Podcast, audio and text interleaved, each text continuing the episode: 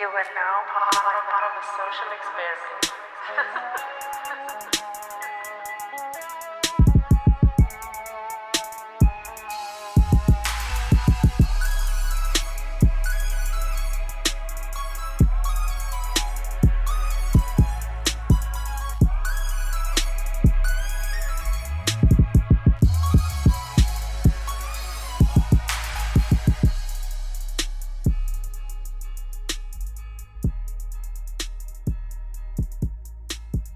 Welcome to Mastermind, the show where you learn to develop and master your skill from the best of the best.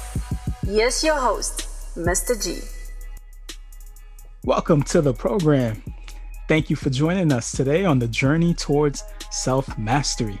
Are you minding your mind? No worries. Our next guest has the tools to help you.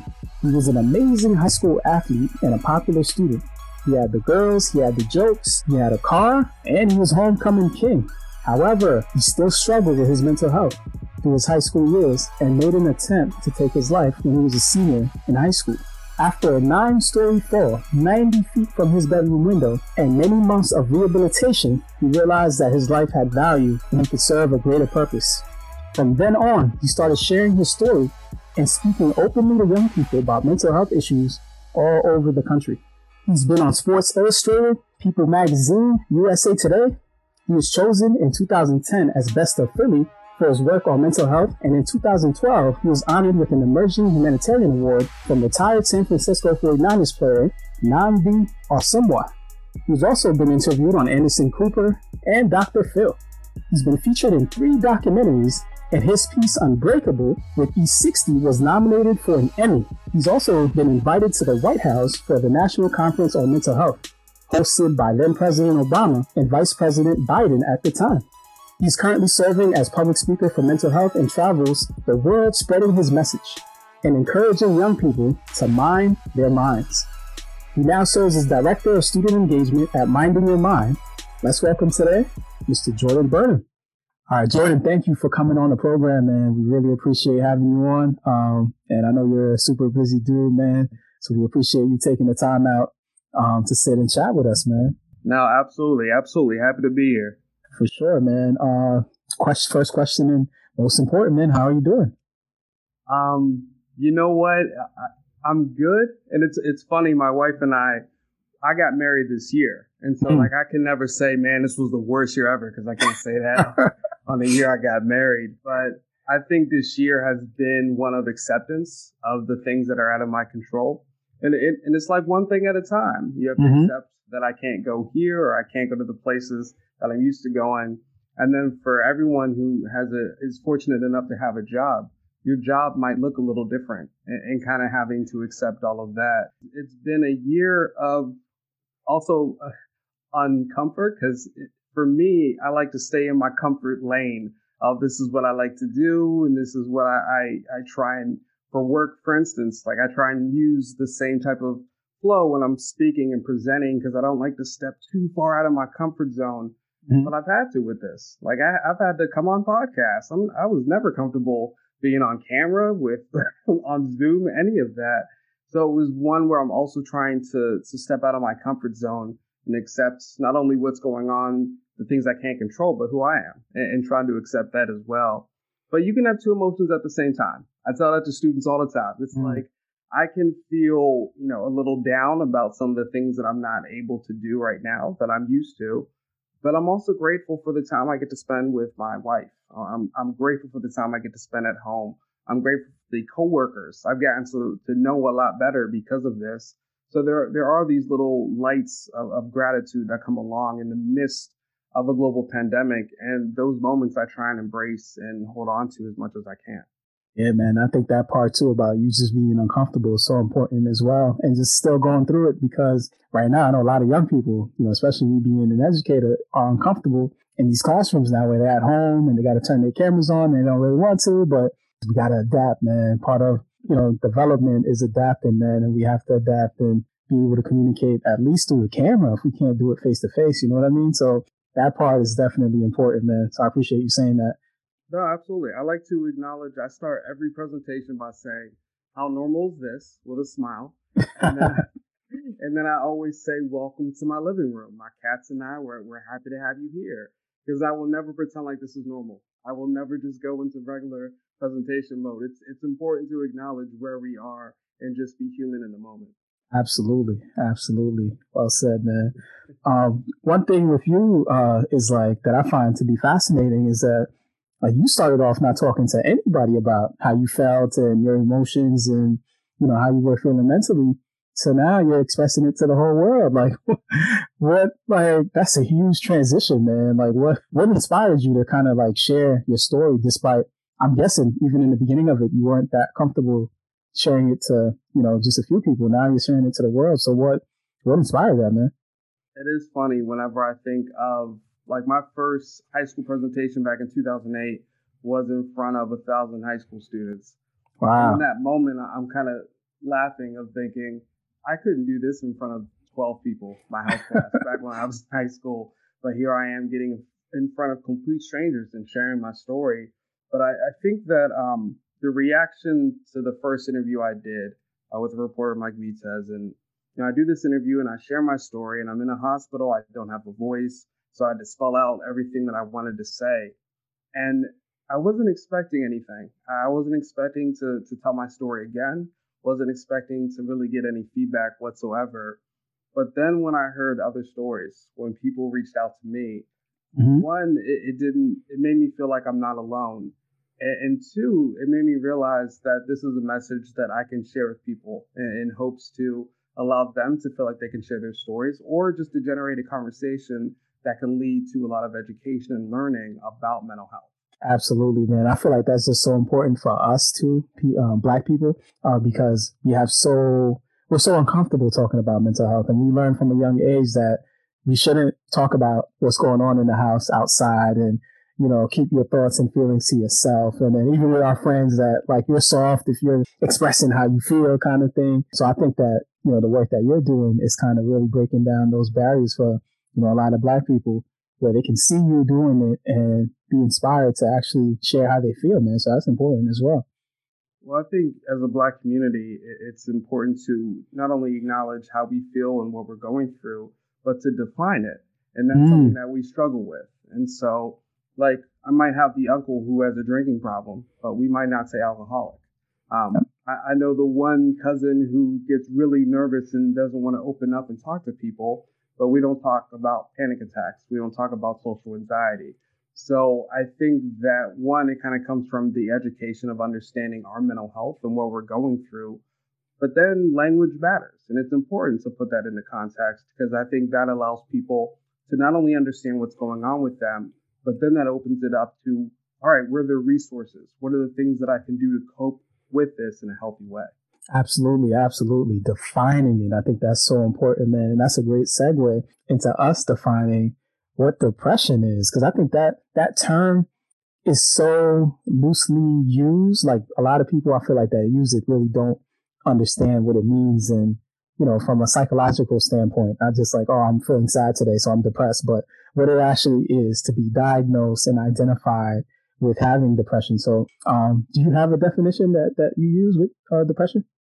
So the best way that I try and explain it, because I feel like if I, I, give the definition to students, for instance, that's one thing.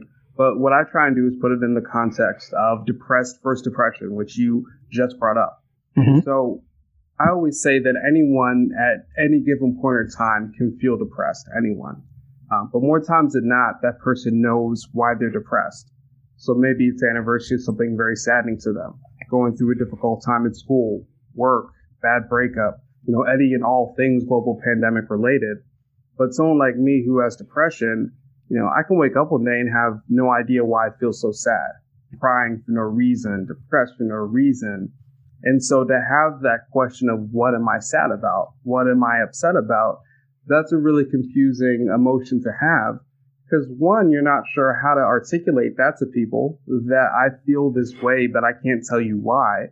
Mm. But two, then it's hard to ask for help because you're not sure what that help looked like looks like. So with having depression, that's what it can be like for me, but it can also affect you physically. You could have aches and pains. It could affect you with your appetite, um, whether you don't want to eat at all or might be the complete opposite. It, it affects your sleep. All these things And it's longer than just maybe a week or two, maybe just a month. But these are the things that can happen for months. And this is something that I've lived with. You know, I'm 31 now, and there's still things with my depression that I'm trying to learn about as far as talk about and cope with it as well. So for me, it's a, it's a lifelong journey of coping with my, my depression because I never look at it as I only suffer from depression.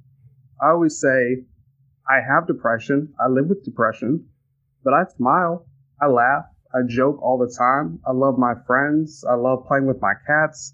Like there, there's so many parts of my life that I absolutely love.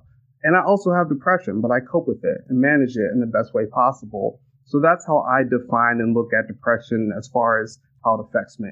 Well said, well said, well said. Um, and to me, man, I'm never surprised when a black person says they're suffering from depression or they have depression, right. like, because right. the world we live in, man, whew, man, you need tools to battle that, man. You need tools to assist in our, you know, we need tools to assist in our mental health and to get through these things, man, because any sane person can be suffering from these things just from your everyday and then looking at your TV screen, the news, like what's going on. Like this black male just got shot. This person just got shot. Like whoever it is, like, and that stuff plays a role on you, man. It definitely, you know, gets to your head.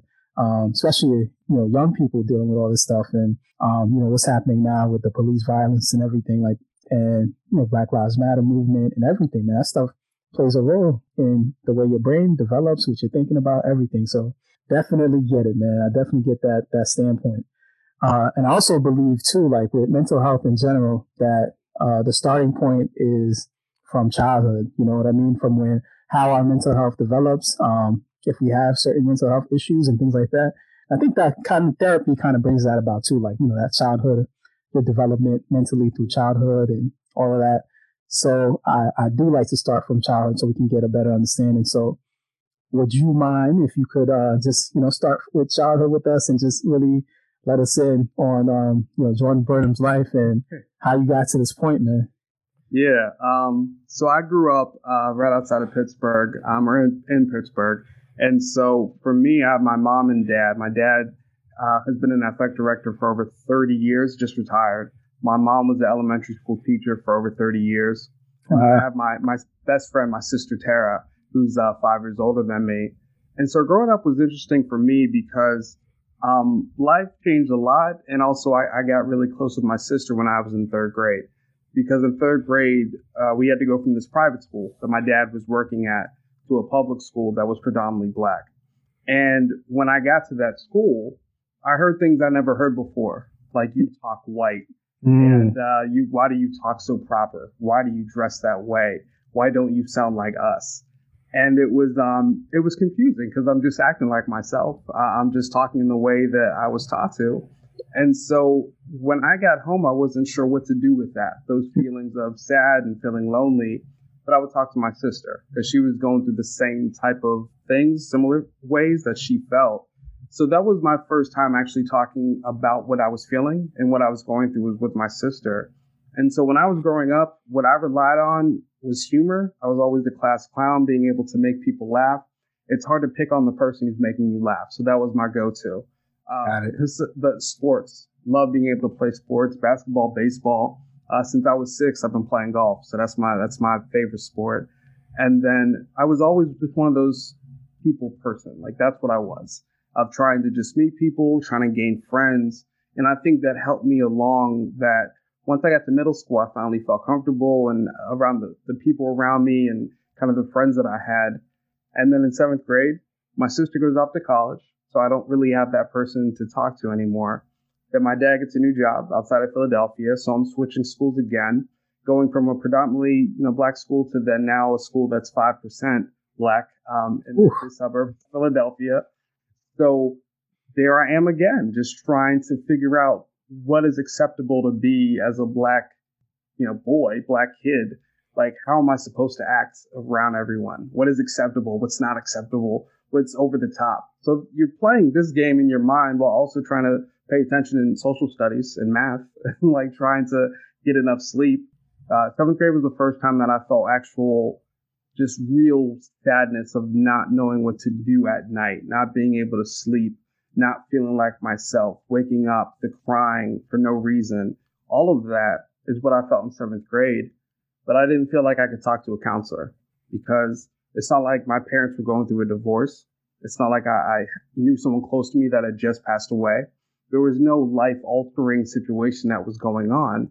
I just felt what I was going through. I need to just not talk about it, feel okay, be okay, put a smile on, make other people laugh, and just get through the day. And that's how I went about throughout middle school, all all the way into high school. But you take all those feelings of not talking about things, trying to put on a mask to hide that. Then you mix that with drinking for the first time, and then using drinking as a way to either open up or mask some of those feelings and as a negative coping mechanism. You take that and then not talking about emotions and feelings, that gets to a really, really dark place, gets to a really negative place. To a point where my parents weren't sure what was going on. If I was just being a teenager or if there was something deeper that was happening there. And so I was diagnosed with depression when I was 16, went to go see a therapist.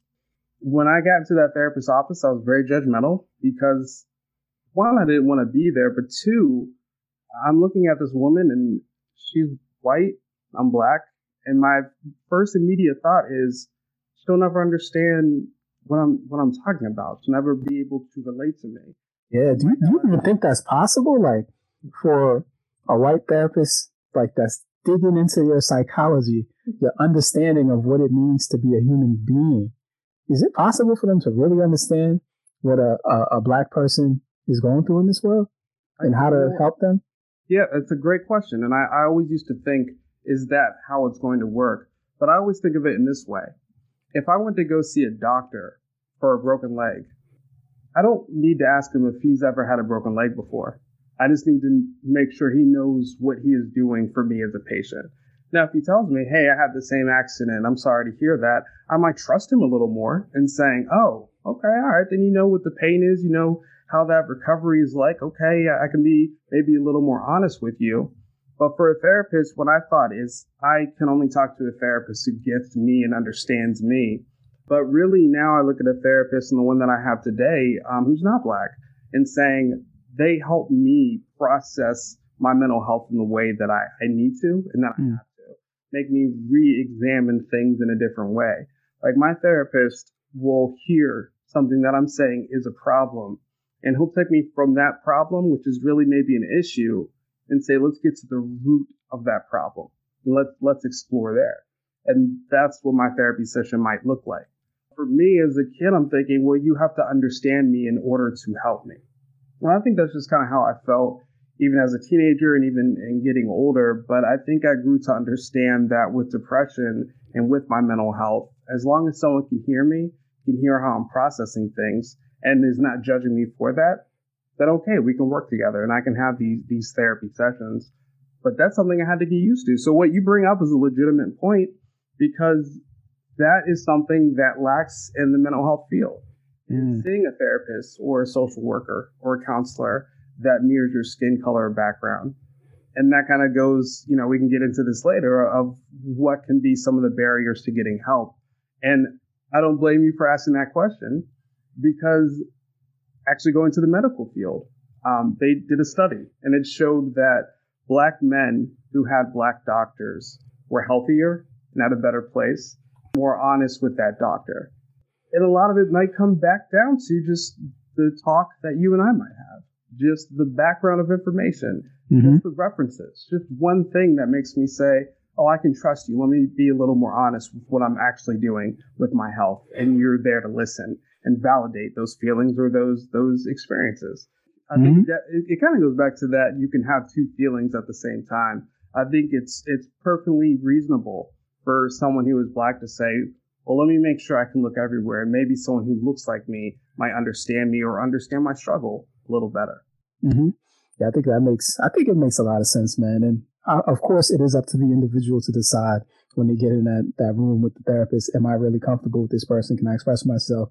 Um, but you're right. Like when we do get in a space with people that look like us, that have similar experiences, we are like, wow, okay, maybe now I could breathe, you know, take a deep breath out and kind of express myself. Um, and even with you mentioned the black men, even with black women, you know, black women have have the uh, you know highest rate of um, death after giving birth. Um, and a lot of the research shows that it is, you know, because of a lot of um, racist kind of ideology and thoughts about um, black women not feeling pain and just things from from a historical standpoint that still stand to today. Um, so these these are found in like every avenue of life, you know. And I know a lot of black women now. Sometimes they look for you know specific black doctors or um, black nurses or you know somebody that looks like them that can vouch for them and speak for them when they are in a position where mm-hmm. they don't have a voice when they're about to give birth. So these are found everywhere, man. So um, yeah, I'm, I'm glad you you you understand that. So with your experience now with, with the, the old white woman, like, did you eventually learn to accept her as your therapist? Like, what happened after that? Yeah, you know, I stuck with her um, all throughout high school. Actually, she was um she was a great person that that listened and gave feedback. She didn't challenge me like my therapist does now, where um he'll bring up something where I'm smooth to to avoid it and go to the next subject, where I'm comfortable talking about that next subject. But my therapist now will say, no, let's let's hold on, let's stay here really quick and, and let's address exactly what's going on. And so my therapist back then, she really was. She was great at listening, and it took it probably still took two or three months for me to get used to talk therapy because as a 16 year old, I wasn't used to having someone to help me process my mental health issues. And also, I just didn't understand what talk therapy was and what the point was. Um, you know, I wasn't sure, all right, is she going to tell my parents everything that I say in this session? You know, just it wasn't something that I truly understood or, or got immediately, but it took some time. And then I got kind of used to it. And then I, I got in this rhythm of being able to share certain things.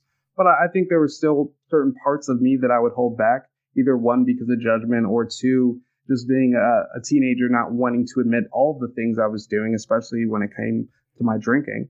Um, so that's something that evolved as I got older, but still struggled with opening up completely to not only her, but to other people as well. Got you, got you. So with the drinking, was it like you were an occasional drinker? Were you at home like with a bottle by yourself? Were you just social with it? And were you like getting super drunk and intoxicated or was it just like to create a buzz? And so what, what, what type of drinker would you say you were like at that age? Yeah, it's, um, it was some it was such it's a progressive thing that just happened. Um, like I tell people all the time is that the first time I drank when I was in high school, um, there was no repercussions that came that night. There was nothing bad necessarily that happened that night. Um, I went to bed and, and that was it. Now I never would have thought this is going to be the first of many, and at the point this is going to become unmanageable, um, and I'm not going to have any control of it because I didn't feel that way in that moment. But all of a hmm. sudden, it went from okay, I'm I'm doing this to fit in and and go to parties, and then it's okay. Well, let me just do this a little more often. It's okay. It's it's not a big deal. Let me just do this and drink when other people are, and then you know that starts at ninth grade, and then tenth grade, it's it's getting drunker than anyone else, and then mm. you know junior year, all of a sudden I, I have alcohol and I'm drinking by myself, but I'm still trying to justify it depending on the time of day or night. I'm still trying to justify it as being, you know, young and those are just the things that I do and that's fine. Um, and then all of a sudden I'm using alcohol in a way where one, I'm, I'm using it either to mask or just forget about the things I'm going through. But then I'm waking up in the morning and it feels 10 times worse. Or I do something that's really, again, unhealthy that unfortunately a lot of guys will do is holding in and suppressing these emotions and then drinking and then using that as the opportunity to try and express how I was feeling. Mm-hmm. That's never a healthy way to do that. It's never um, a great way of communicating. And oftentimes it just left me in a feeling of, all right, I talked about this last night, but we were drinking, so I can just leave it alone. Let me just move on and forget about the emotions and the crying that happened the night before. Mm. So it was one of those things where it just got out of control um, throughout high school and in the moment in time, I'm thinking, I'm fine. I'm okay. Um, no, no one can tell that I'm drinking too much or that I'm drinking on my own. And, and I'm okay. And I, I used to justify that all the time. And, um, then, yeah, looking back in high school, it, it's, there were a lot of unhealthy things that started and just progressively got worse over time. And drinking was one of them. Absolutely. I think a lot of uh, teens that suffer from different mental health issues or illnesses, like they go through the self medication phase first because it's, you know, an easy way of attempting to soothe that pain where you don't have to go to anybody else and you can kind of try it for yourself and see if it gets better. And like you just said, eventually it can lead to an addiction or it could lead to dependence. Um, or it just could just not work at all. Like, you know what I mean? Um, and for your case, it, it didn't work, right? So your 11th grade year, uh, you had issues with, with your driving test, right? Your, your road test. Yeah. So that actually came out. That was 10th grade. Okay. Um, yeah. Yeah. When I, when I failed my driver's test, uh, for the third time, because apparently, uh, parallel parking is a big deal. But yeah, that third time is when I, when I failed and that me failing the driver's test is, is one thing. And this is actually a perfect example of, um, when someone might snap or someone might yell or curse at someone because they uh, were cut off on the road or because of something that happened in a restaurant. And that person snaps in that moment and that angst comes out. And all of a sudden you're wondering, why did they yell? Why did they get that angry? So for me, the, the, the driver test is actually a perfect example of this and the reason why I have empathy for other people of what might be going on behind the scenes of things. So for me, when I failed that driver's test, on the surface, it's just failing a driver's test. There's plenty of people who fail a driver's test and are perfectly fine with it or just say, okay, I'll, I'll get it next time. But for me in that moment, um, everything that was the end of the world. So I'm yelling and cursing at this driver instructor who I, I don't even know. You know, I'm yelling and cursing at my dad. You know, my dad I look up to the most, and I was always brought up to be incredibly respectful to my parents, but you know, especially my dad. So I'm yelling and cursing at my dad, and my dad is stepping back saying, "What's going on? Like, where is this coming from?" Because he doesn't see the Jordan that is suppressing all these emotions and feelings. Mm. He doesn't see the Jordan that is, is now progressively using more and more alcohol to just try and open up and talk about things. Um, the Jordan who is not reaching out for help when he really needed it and so all of that comes out at once after a driver's test. And so on the surface, it looks like, wow, he just really overreacted and that's what happened. But my mom, when my dad told me what happened, because he was very angry and saw it as very disrespectful, my mom could see kind of going back to the stem and the root of a problem. She mm-hmm. could say, all right, well, there's something going on emotionally because if he's failing a driver's test and that is his reaction, then emotionally he's dealing with something. And let's let's get to that first before we think about the driver's test itself. That was that was actually the beginning of me going to, to talk therapy. And then, you know, I get to my junior year of high school and I was just at a point then where I didn't know how to function in a healthy way with my mental health. You know, even though I was seeing a therapist, even though I was taking medication, not on a daily basis and not um, consistently, which is also one of the problems leading up to my senior year. Um, but that year, I actually went to a behavioral hospital. Uh, yeah, it was. And you know what? When I got to the behavioral hospital, I'm, I'm looking around and I'm finding a reason to not be there yet again. Mm. My therapy, I'm trying to figure out a way to not be there. And I'm talking to these these guys who are going through such traumatic things. Um, whether it's you know, being addicted to any drug or as much alcohol as, as you can think of, um, losing family members, friends to, to gang violence, um, kids who were 14, 15, physically abused since they were children. All these things, um, you know, that I couldn't relate to. And I thought these problems are bigger than mine. Therefore, I don't need to speak up and talk about just having depression and, and talking about the experiences that I've had. And it wasn't until my first therapy session that um, the therapist in there said something to me that I, have always took with me. And he said, you, know, you don't need to minimize how you feel based on the severity of other people's problems. You know, if you, if you tell me I'm feeling this way, if I tell you the person next to you is going through way worse things, it's not going to make you feel any better or more grateful for the things that you have. It's just going to minimize exactly what you're feeling in your experience feeling as though it's not valid, but it is. And um, that was actually probably the first time anyone told me that because I think it is sometimes a go-to reaction for adults to tell kids, hey, um, don't complain or don't be sad. These people over here have it way worse than you. These people in this country have it way worse than you. Just be grateful for what you have. And it kind of goes back to the being, having two emotions at the same time. Mm-hmm. Of like, you can feel like you're struggling and still be grateful for the things around you, um, that you have. And so that's what I took from that being in that behavioral hospital. You know, I, I enjoyed my time of being in there and getting to know some of the guys in there and gaining the experience of just talking to guys about feelings and emotions without having to drink over it. Yeah, absolutely, man. And I would I would even add on that uh, not just adults but kids do that too, where it's like, man, did you really cry about that? Or that's not that serious, man. Get over that, man. Like, mm-hmm. you know, you're sad. What are you talking about, man? Just you know, listen to this. Uh, like you know, get over it, man. It's not that serious. And um, it always reminds me of um, Khalid's line in um, the one eight hundred song where he says, you know, pain don't hurt the same. You know what I mean? Like where somebody's pain, and this is where empathy goes, you know, comes along, where somebody's pain, you know, might not even make sense to you, or it might, you might not feel it. Like you might be like, you know, this person is upset about this. Like, are you serious? But everybody has a different, you know, threshold for pain and a different experience. You know what I mean? So my pain might not be your pain. You know what I mean? And I think it's important for us just to really understand that and to really be accepting to other people's views and their, uh, you know, when they, when they come out to us and tell us that they're feeling a certain way, whether it be anger or sadness or whatever it is that we try to understand where they're coming from and not just be like, well, if it was me, I wouldn't feel like that. Why do they feel like that? And I feel like that's the average reaction, you know, from children and adults where we look at ourselves first before looking at the other person. And I think that we have to do it the other way and really look at that other person and just really feel what they're saying and try to feel it, what,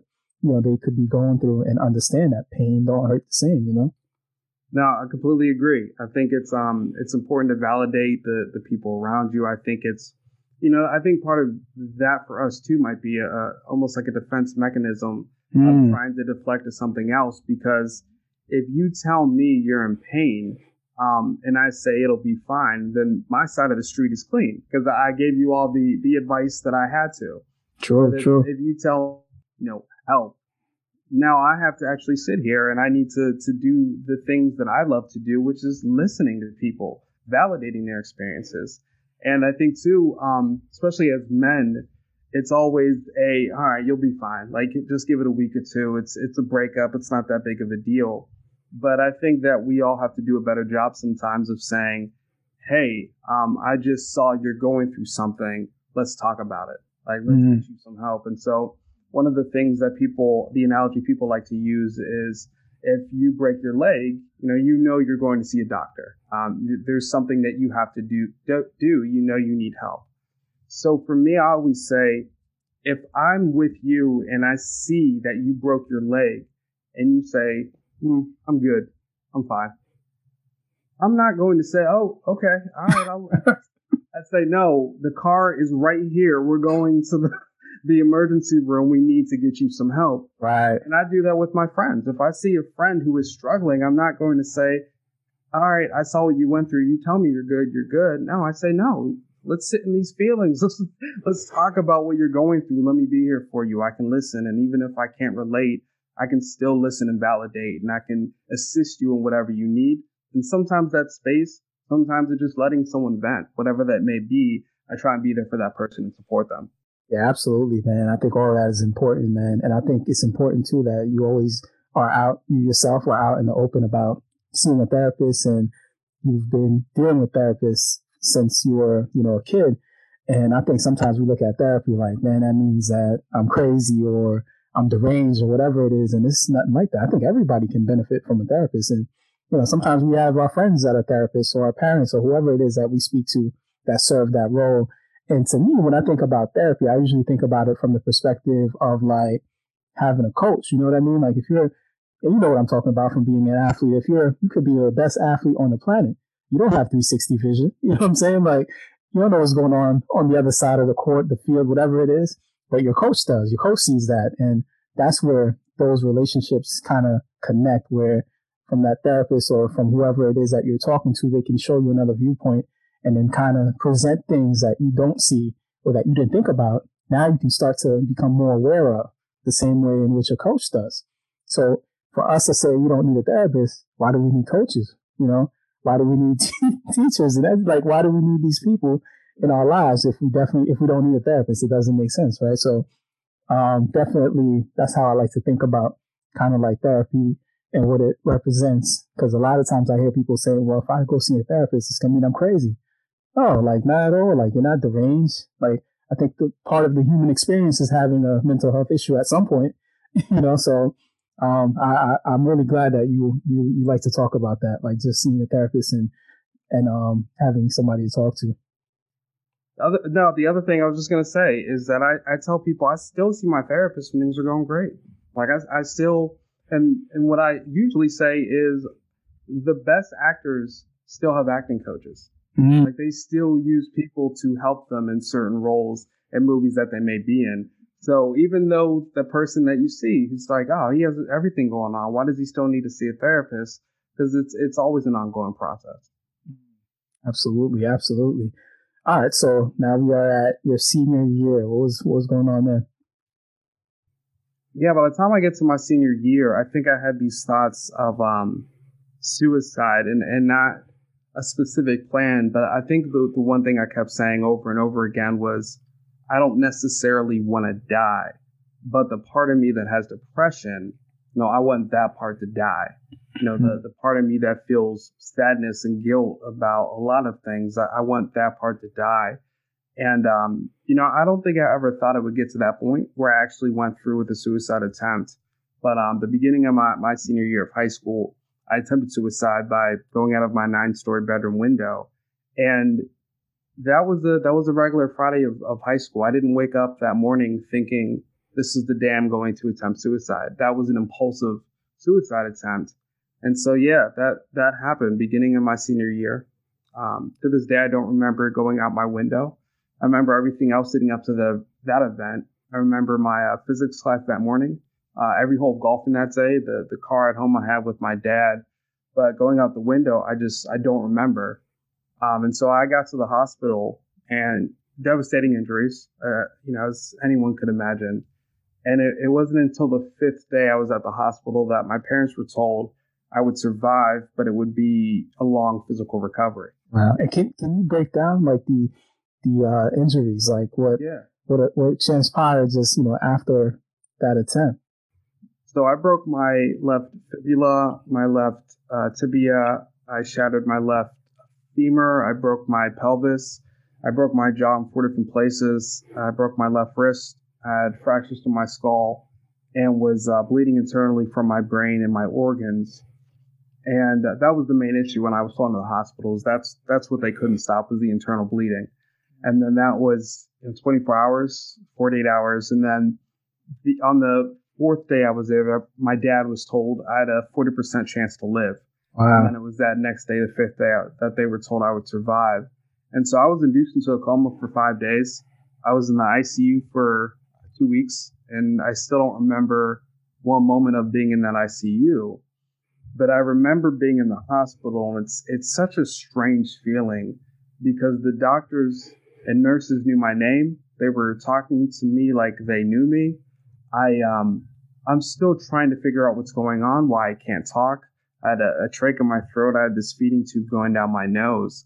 Uh, my left wrist was wrapped up. I had these steel rods, my left leg, and I just had no idea why I was there.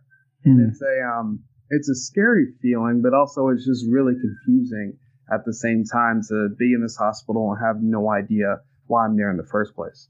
Wow, what what an experience, man! And um, from that, like I also think about just how miraculous it is, man. Like because um, I think you said too, like your your physics teacher told you that like after five stories, you know, a fall, like which is like 50 feet, it's like almost like 100% chance of death. You know what I mean? And your experience was 90, 90 feet, you know, nine stories, man. And I think that is just miraculous, man. Like through it all, like you're even here to tell the story, man. And I think that's further evidence of your purpose, man in this world, man. So that's, that's so important. Yeah, I um, yeah. Well, my sister, my sister's the one who told me what happened, and um, my first thought when my sister told me I fell on stories, um, one, I, I had a sense of gratitude. just to be alive and to, to know my parents were there, my family. And, uh, but then there were, there was kind of two things that I was willing to accept in that moment. And one is physically, my body would never be the same. And so I think when my sister told me she was, she was crying and I, I think that was part of it. I think she knew that telling me I went out of my nine story, you know, window wasn't just, oh, this is a suicide attempt. It's her giving me the reality of mm-hmm. all and the injuries that came along with it. And so for that to happen, you know, I have to accept that. But then too, I think to accept that it was a suicide attempt was something that was hard too, because I just never thought I would get to that point because I, I didn't have a plan. I didn't you know, write a letter. It was just something that was impulsive. And so being in there, I was still just very grateful to be alive. And, you know, the, the, really the goal was never to walk or get my life back completely physically. It was always, let me just see what I can do to be physically more independent down the road, even if that's just being able to wheel myself in a wheelchair. And so while I was in there, you know, my parents came in uh, at the very beginning of the day, visiting hours. It was prayer. When they left every night, it was prayer.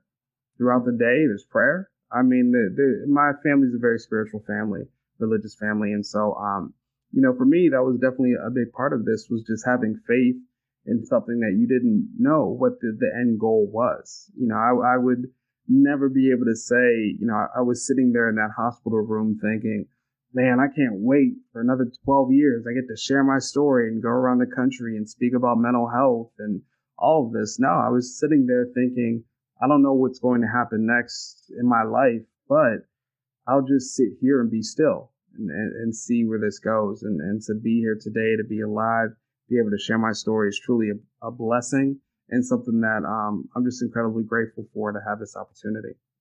Absolutely, man. Absolutely. Did did, was it clear to you, like after, like at that point, that your new reality, your new purpose would be to share your story? Because I know, like right afterwards, maybe was it days after or weeks after that that first reporter came to you to to kind of ask you about, you know, what what your experience was? Yeah, I always tell Mike, man, that takes guts to to um, email my parents while I'm still in ICU at that point, actually. Wow. So yeah, so that's when he emailed my parents, and uh, Mike actually his intention was just to cover the physical aspect of this because all he heard was that a high school student fell nine stories and, and survived. And so his first initial thought of the story, and a lot of journalists and, and reporters are like this, and they think that here's going to be the main story, and then all of a sudden you get in there and there, there's more there. And mm. so Mike, that's what it was. Is he didn't go into this interview interview thinking this is going to be a mental health story. He's thinking, oh, this is the physical story of someone rehabbing after falling nine stories. Right. And then all of a sudden we're talking about depression. We're talking about the suicide attempt itself and all the things that kind of led up to it. And so, mm-hmm. yeah, it, that was um, all happening while I'm in the hospital. And, and this is, again, it's, it's, it's weird to think back to the point that I'm, I'm I was 18 at that point because I know being 31 today, what I think of, you know, 18 of just being such a young age of still trying to find, you know, kind of your place in the world and in your meaning and your purpose. And at that point, I didn't necessarily know the purpose at first when I first told my story, but then you get some more perspective uh, as a year goes by, as two years go by, and then you meet, you get these these I call them flower moments, in that this happens only a handful of times, but it just serves just really that bigger purpose that that you weren't aware of at first is um every once in a while I'll meet someone and they'll tell me that I spoke at their school five or six years ago and they still remember. And I, I call it a flower moment because as a speaker and as a presenter and, you know, minding your mind, we have incredible speakers who go around and, and, and share their stories. And so while you're sharing your story, you're planting a seed. And you just hope that there's a message in there that students can take and they can go from there. And you really have no idea because you're off to the next presentation, you're off to mm-hmm. the next school, to the next speech. And every once in a while, there's someone who gives you a flower from the garden that grew from that seed you planted five, six years ago, you know, that you, you forgot about. And then you, you get that flower and you just think, I'm so lucky to be doing this. I'm so fortunate to be doing this, but also there's just a bigger purpose that I could have never envisioned and never planned for. And this is it. Absolutely, man. I'm sure along the way, like, you know, those flowers blossoming, like you saved probably so many lives just from listening to somebody that, you know, that shares my, my feelings right now that I want to do this or my, my thoughts about depression or anything like, um, is, I think it's rare, especially in a young, with a young person, especially with a young black male like that. All that is rare. And I think that, you know, your voice is very important, man. Um, yeah. So going back to like your, your accident, man, like, uh, I think it's important too, just your recovery process, man. Like what was that like? And I know that was kind of probably another challenge for you mentally, just with the pain and the consistency of it. And I don't know how, how uh, close the milestones were or how far apart they were, but can you walk us through kind of some of that and just you being able to, to, I, I don't know if you're, you're 100% now, but you look like you can you can run like around the track right now and and, and give people a run for their money, man. So I don't know. that's the best part about Zoom, man. Whenever I get on Zoom, all you have to do is just speak from. That's it. everyone, you at least look in shape. But um, no, yeah, I mean the the physical aspect is something that I always enjoy when someone asks me because in a, in the midst of 30 minutes, I could never just take you into how much went into the physical part of this. Because mm. now when someone sees me on a on a stage, for instance, you know, I'm I am not in a wheelchair anymore. Um, I'm not using crutches or I'm not using a cane. So someone may not know exactly what you said, where those milestones, how long it took. So it took four years to be able to walk again. Wow. But you know what? It's funny. Everyone always says wow, but I, it never felt like that because it was never the goal. And so hmm probably one of the best things uh, one of the doctors in there said was that it's it's highly unlikely that you'll never like, you'll ever walk again. And I'm so so happy he told me that because on the flip side, let's say he says, Jordan, it's going to take four years for you to walk again. One, that sounds like a really long time when you hear that for the first time. Mm-hmm. The second thing is I would skip over each little milestone that was a miracle that day mm. and the biggest deal that day. So the first time, I remember the first time in the hospital, I moved my left leg. That was the biggest deal in the hospital that day. the first time I put weight on my left leg for two seconds, that was the biggest. Like my mom cried that day.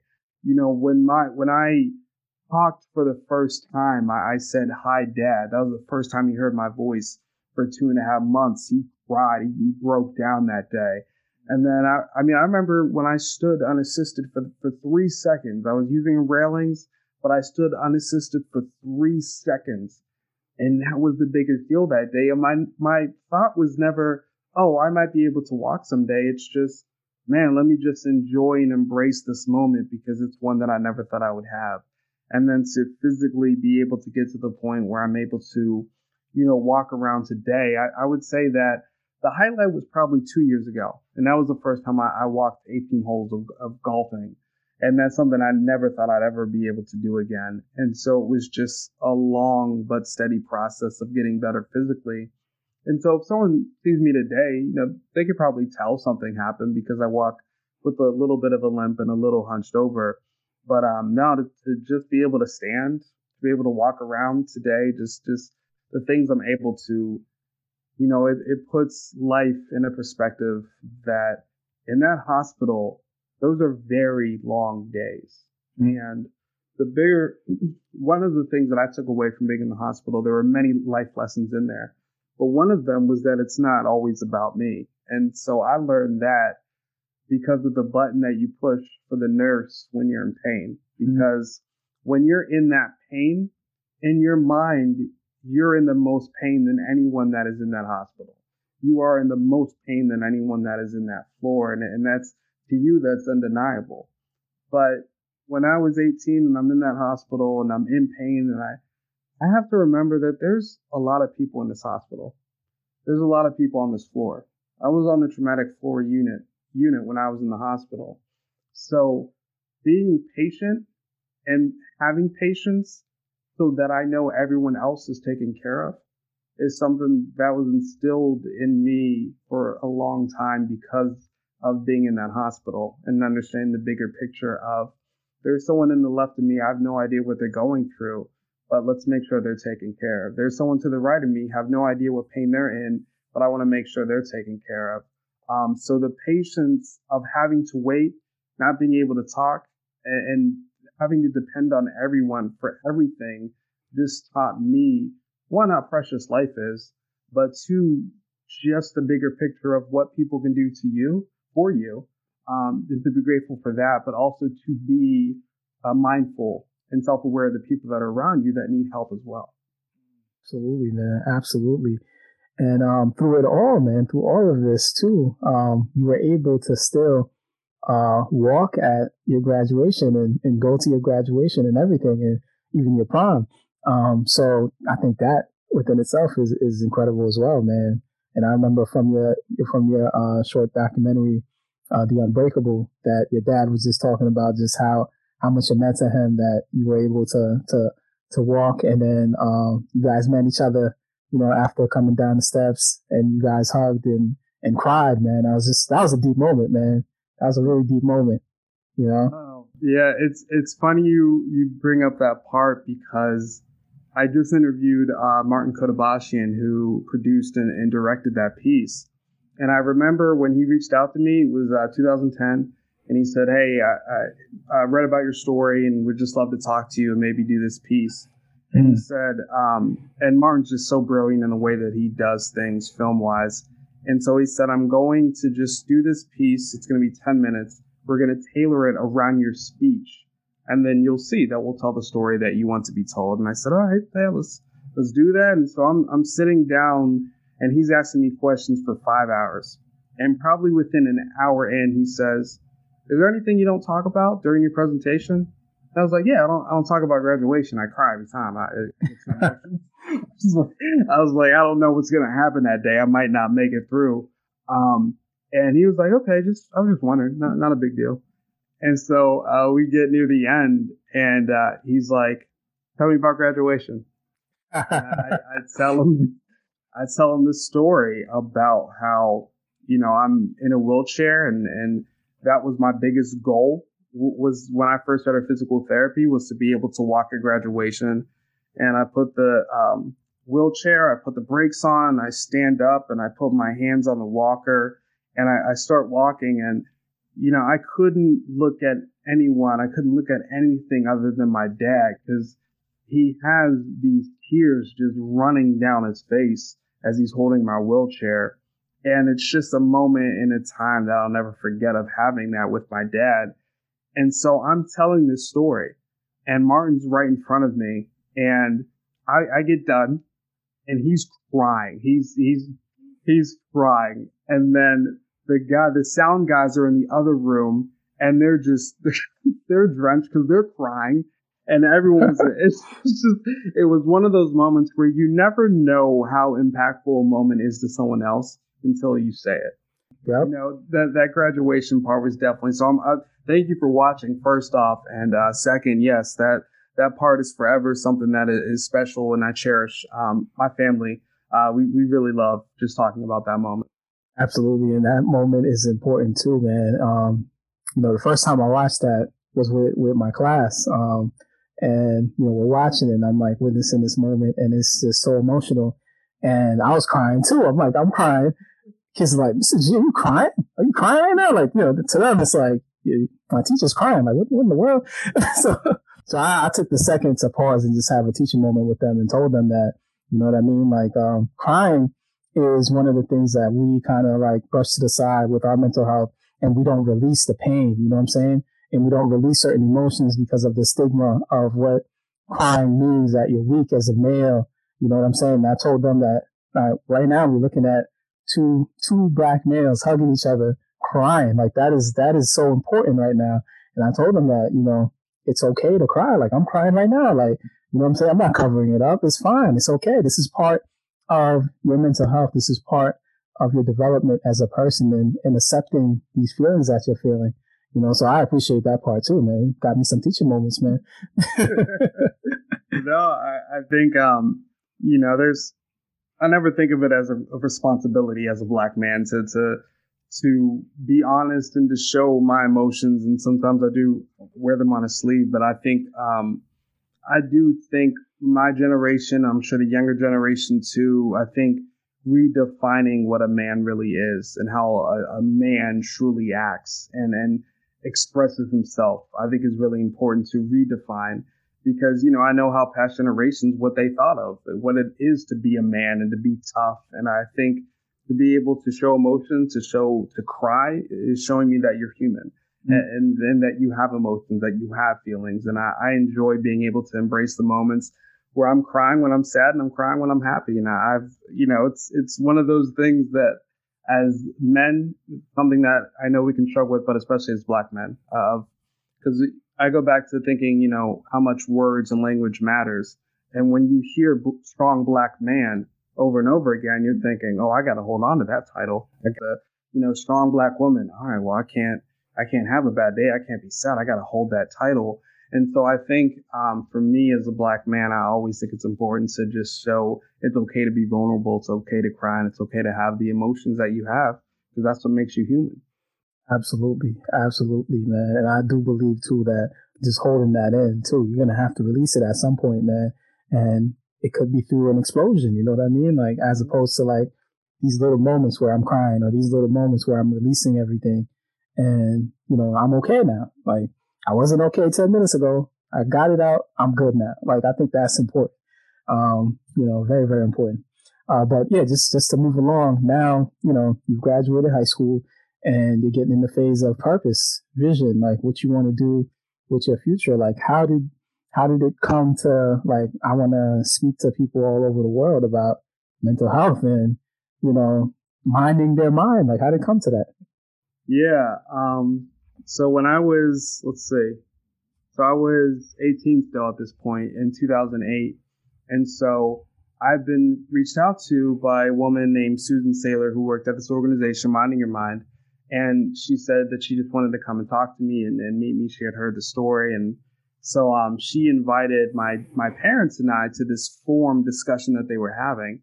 And um, there were four speakers, and one of them was Ross Szabo, who eventually ended up getting me into speaking um, or having me get into speaking. And then the last one was this guy, Joey Pantoliano, who I knew from um, The Matrix because I was too young to watch The Sopranos back when it was um, on, but I knew him from The Matrix. And mm-hmm. so I went to that forum. I heard everyone speak. And then at the end, uh, you know, during the Q&A, I was in a wheelchair. So I asked my mom to, to wheel me to the microphone. And I just said, I asked, how can we help young adults talk about suicide and mental health in an open and honest way? And I said, my name's Jordan Burnham. I attempted suicide um, this past year. And so, yeah, I asked that question. And Ross, I believe, is the one who uh, answered. And then Joey asked me, How are you feeling? I said, Well, it's still a struggle, but I'm doing okay. And so the, the two people that were there that night, the um, two of the three um, founders, actually all three were there, Amy Erbaum and Steve Erbaum and, and Roger were there. And so I went home two weeks later. Joey uh, shoots me an email asking if I would want to go speak to Congress and share my story. I was too young to get it. Like I went, but I was too young to like fully understand like the weight of going to Congress and yeah. my story. Mm-hmm. So that was my first ever public speaking engagement was to Congress, and they're an easy audience. So it wasn't like that was, um, but it was, that was my first time, and um, you know, that's when Minding Your Mind and, and Ross and, and everyone just kind of reached out to me and asked me if I would want to start speaking at schools.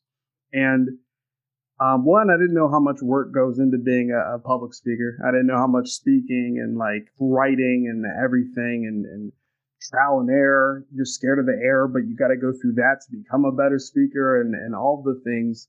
But um, yeah, that first year, I remember the first school I spoke to, um, Hatboro Horsham in, in Pennsylvania, and thousand students. Um, I'm sure I was a mess. I'm sure I was terrible. I never want to see that tape. But um, I remember afterwards the line of students who came to talk to me, and it was in that moment that I realized one, this is needed, right, and and to, to for students to hear a message, but two, I love listening. And I think that's what got me. I just loved listening to others because it's something I never had back when I was in high school. Like I didn't even know a ton of people in high school who struggled with mental health in the way that I did. But in that moment in time, I got to hear directly from strangers I just met. And there's something really powerful that as much as I love using my voice and sharing my story, my favorite part of my job always is listening to others' experiences. And that just kind of took me into the path and journey of where I am today. That's amazing, man. That is amazing. And just speaking to Congress, man, people will be like, man, speaking to Congress, that would be nerve wracking. But man, you try speaking in front of some middle school, high school kids, man, in an auditorium. man, that that that's the real nerve wracking. so I get that a lot. I get that, man. oh no, hundred percent. That's why we say, like, I I love doing all types of speeches and the keynote speeches and and that's fine because people chose to be there and they read your bio and they know who you are. Man, seventh graders don't. they don't want to hear about your bio. They don't want to. They just want you to get up there and be real and and give a story that you know hopefully gains their attention. You got to earn that too. Yeah, yep. You got to make sure the jokes work. You got to make sure like you got. They got to know. Oh, okay, he's kind of cool. He said he said something about logic. He does. Like you have to say at least one reference that gets them on board, and then um, from there, from there, once you get their trust, though, that's that's the beautiful part of speaking to young adults is once you get that trust of an audience, that's when you truly get to to share so much of your message, so much of your story, and for them to take away from that is something I always hope is a positive point. But man, it, it is always nice when you leave that middle school, like, yeah, all right, we, we got through it, we got there. Yep, yep. You know, no kids booed me. Like that's great, man. I had a good day. like, these kids will let you know, man. all right, um, all right. Let's get into just a little little thing here, just to get to know you uh, a little bit more, man. Um, so this activity is called "What's Your Favorite?" So just diving into some of your favorite things. You can elaborate if you want, or you can keep it like short and simple. Up to you. Um, I know you know you call yourself class clown a lot. You got jokes on deck and everything, man. So who's your favorite comedian? Favorite comedian. Um, mm. I mean, it's Dave Chappelle, but I always try. Ah, like, man, I, I, had a feeling you were gonna say that. like it's, it's like it's not even close actually, but I'm still trying to. But they're still my favorites. I love. Yeah, man. One of the things I love about Dave Chappelle too, man, is just the boldness, man, of what he says, and he doesn't care, you know, how crazy it is, but just like he just says, he just says what, what how he feels, man. Like you know, whatever it is, man. Any topic, yeah, I, man he he's he's great because I always tell other speakers if you ever want to become a, a better speaker and you want to study someone, study comedians. Mm. Dave does such a great job. Like I know him. Dave Chappelle does such a great job of setting up a story and where like he he doesn't tell you exactly where he's going to go, but just setting up that story and um, using the references that he does, all of it. I love the way Dave Chappelle's just shares a story and makes a joke out of it. So true, man. So true, man. And even comedians, like their engagement, like uh, the, the, the power of them to engage you in something and make you feel those feelings. And then at the same time, man, make you laugh. Like it's just so many different components of it. Like, you know, it's art, man. It's, it's like you're laughing, you're crying, you're angry, like everything. you know? Absolutely. Yeah, man. All right. Uh, your favorite all time athlete, man. Favorite all time athlete. Um, Damn, this is a good one. So I would say, so my dad has this picture. My dad knew Dr. J back in the day. Oh, okay. Um, yeah, and so he has this picture on his desk when he, well, when he was working. He had this picture of both of them got the big afros. and, um, it's one of his favorite pictures because they were in argument because my dad was yelling at him for wanting to leave college early, which is like now seems like an ancient like opinion to have. But my dad was really angry at him for not like wanting to go through all four years and getting a degree. And a photographer was like, "Hey, let me just take a picture so you can." Wow, what a moment! Yeah, so I, I love seeing that picture. Dr. J is probably um, my favorite. Just watching, especially too, because you don't get to see a lot of footage of Dr. J. So a lot of it is just hearing a lot of my my dad and guys his age of me telling and hearing actual stories about Dr. J. So um, I would say he's probably my favorite. Mm. Yeah, man. And I, I know a couple of people that do know doc, that know of Dr. J as well, man. And they always say he's just uh, an amazing guy, man. Just off the off the court, like he's just a great great guy. So yep. yeah, no no no problem with Dr. J, man. Can't go wrong with Dr. J. All right. Um, what is the favorite place that you've traveled to speak so far? Santa Barbara, California. I've yeah. never seen a place like it. I've um, I just it didn't seem real when I was there, but it was it was probably one of the most beautiful places I've been able to to get to. Santa Barbara, California. Um, and, and these are places I never ever. There's been so many places I've gotten to go but you know what is a close second is there's a um I went to North Dakota to speak at a college and I got to go out there and it was a small town in North North Dakota and it was just beautiful and it was everyone was so nice and so friendly there. And I remember leaving like man I would love to come back. I probably won't but I would love to come back to North Dakota just because of how nice it was there. And so um yeah that's probably my my close second is North Dakota. Awesome. Do you, do you travel outside of the country a lot or on some occasions? No, no, I wish. I um so the the places I've been to Canada and I've been to Mexico to to be a part still of mental health advocacy and share my story. Um, hopefully, uh, once things calm down a little bit, I'll be able to get back out there outside of the country and still share my story. Yeah, man. I feel like after COVID, man, we are gonna need you more than ever, man. You might not have a day off, man. Like, you know. Yeah, it's, it's man, man the schools, man. Schools are going to be calling you left and right, man. You know, because I, I feel like there's so many, you know, like a lot, like with even the news, like they do play segments on how COVID is impacting kids and teens and all that kind of stuff, but we still don't know the stories. You know, we still don't know what's happening at home and their experience and everything, and then what is going to be the impact when they get back to school when when they life just starts happening normally again. What is the impact of all of these experiences? So you know, we, we definitely need, you know, more Jordan Burnhams to, to kind of spread that out and talk to these kids, man. That's important. Yeah. Um, oh, absolutely. Yeah, man. And speaking of COVID, you know, COVID has changed our lives like a lot, you know, with just the activities and things that we're doing. So what has been kind of your favorite activity to do now, like with, with COVID, during COVID? Yeah. Um, so I bought NBA 2K20 because, um, yeah, I, I, saw there weren't some great reviews in the beginning, and then I was at home, and it was first when everything started. I was like, man, let me just play NBA 2K20, and let me just, you know, play for a bit, maybe an hour, maybe out of the day. Um, mm-hmm. And then I started my career. Oh man, uh, mode in NBA 2K20, and um, I don't think I play too much. I don't, cause I, I mean, who's to say how many hours you spend in the gym? trying to work your team to a um, NBA title, and and now in year four playing with Zion. Um,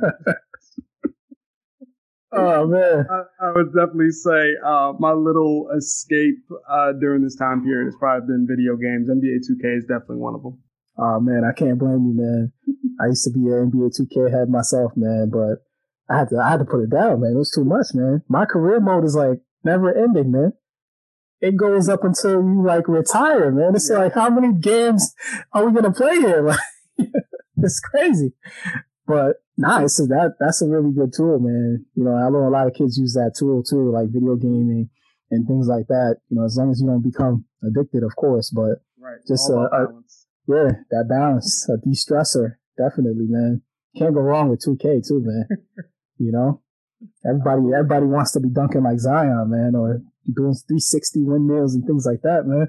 We just we just physically can't, you know. Until you put that 2K on, you know. Um, yeah. So switching it off, man. What what's been your favorite mental health activity now? Like you know, to to balance your own mental health. Yeah. Other than I guess the video games. Um. yeah, I would say that I enjoy journaling, and the and the reason I, I, I like journaling is because uh, and I don't write pages upon pages. I never want people to think like I'm over here writing novels when I'm, I'm journaling because I'm not. Sometimes it's just a short paragraph of here's what happened today, here's where I am, scale of one to 10, and then here's what I did to try and cope with it. Mm. And the reason I like writing those is because I like looking back and seeing what exactly I've been through and exactly how I handled it. Because I, I think sometimes as people, we don't give ourselves enough credit of the things we've been through, but also the progress we've made since. And I think that's such a big part of it too. Because um, there have been things that I've been through that were difficult and, and so painful and saddening in that time. But because of working through it, because of crying, because of therapy, because of talking to people, I get to a place where I don't think of it in that way anymore. But I should still give myself credit for the work that it took to get to where I am today. So I like journaling for that reason. Uh, meditation too. Meditation is something I got into. I would say that it's uh, something I try and do in the morning. It's another thing I, I, tell people I do not do for an hour. Sometimes it's just five, ten minutes in the morning just to try and get my mind right. Mm. Yeah, those are really good tools right there, man. I feel like sometimes we ignore those things, man. The journaling, the writing, I think right. is, um, I talk to a lot of students and they never even think about that. But when, when they start doing it, it's like they, they can't stop, man, because it's almost like self therapy, man. Like where you're just, if you have nobody to talk to, you're talking to yourself, you're rereading it. And, you know, tomorrow you might be feeling better, but you can go back and say, wow, I was really feeling like that the other day or whatever, you know? And it's, you know, it creates so much growth, man. It's very therapeutic, man. Um, I know a lot of people that write books, they talk about the therapy of writing their book and writing their experiences and things like that, man. I think that that is definitely a powerful, you know, tool from the toolbox, man. The uh, journal writing, man. And the meditation is good too. I'm glad you brought up that you only do five, ten minutes because sometimes people think you have to do like this whole hour long type of thing. It's really whatever works for you, man. Some people exactly. do it for like two, three minutes and then that's like a good brain booster for them for the day. So yes, that's that's uh that makes sense.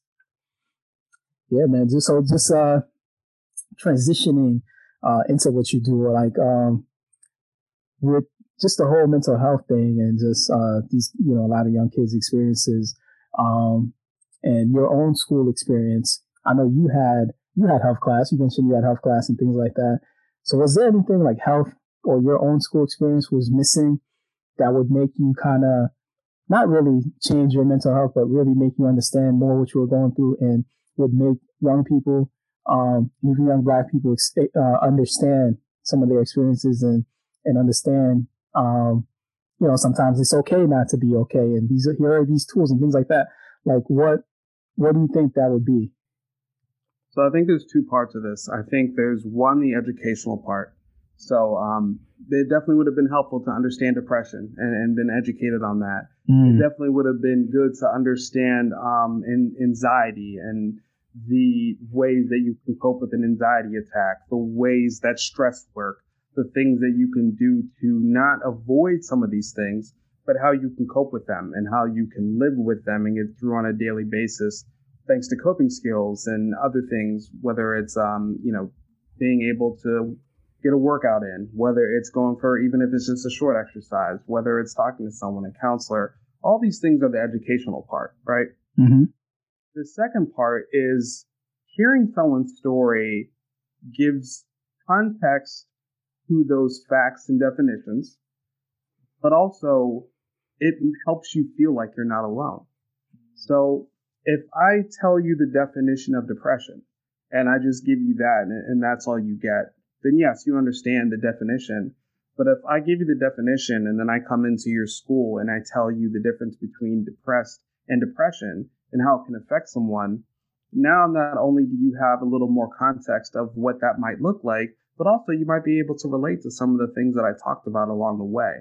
Um, so then you're educated in that aspect of it too. So I definitely wish that we had the, and that's why I appreciate, you know, what Minding Your Mind does and the speakers, what we do is that you you get an education, but also you get an experience so that you don't feel alone.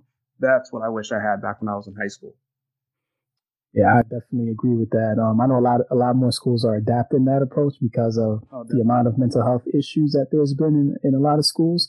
Um, but I also agree with what you were saying, like having somebody definitely come in and with those experiences that young kids can relate to, and not just you know having the health teacher, you know, teach it for a couple days and then that's it. But, you know, having it be a process, man. And I think that it's so strange to have something like mental health that you're pretty much experiencing 24 seven, you know, as a person. And then we, we cover it very loosely, like in the school system. And it's just mind boggling to me. Like it's so beneficial to, to talk about these things. Everything you mentioned, stress, anxiety, depression, like all those things should be known, should be spoken about. I feel like mental health could be its own class. You know what I mean? Like I would love to see that. yeah, I mean the the education part of it is so big, and it's like what you said. It seems so simple because when I played sports, I had to get a physical every year. Like mm-hmm. that, that was you had to in order to play sports. And to think that we could never have that same mentality when it came to mental health of just learning about it and seeing someone just for a check-in, um, I think is something we are gaining though um, as we look at the education system and the way it is now. Absolutely, man. Agreed. Agreed.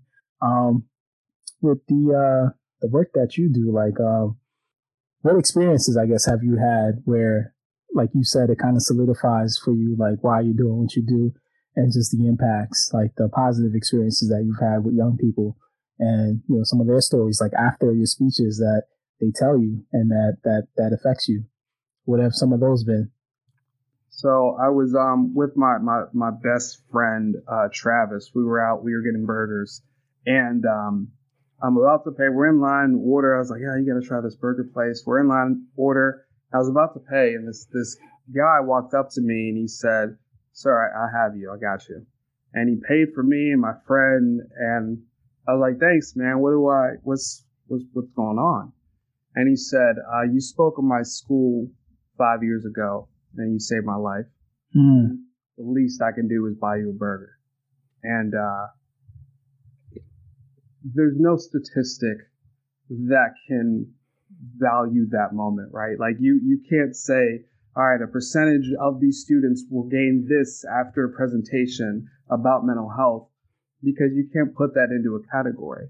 That's just something that in that moment you're planting that seed and you're hoping there's a message that grows. And then for that message to, to come through five or six years later is something that's really powerful. Um, the people that I have met years later who have gotten into the field of mental health as a counselor, mm-hmm. um, as being a mental health advocate after hearing my speech, just shows me that this is this is bigger than just me, and, and I'm happy to be a part of it. But my purpose of sharing my story is for another story to grow and for another person to get out into mental health advocacy and to share how they're feeling. And um, for that to be a result of me being in a, a, hospital bed, sharing my story for the first time, then um, I'm I'm just you know I'm just I say the word grateful because gratitude is really all I feel a lot of times whenever I'm talking about my story, um, because of how close this all came to never happening.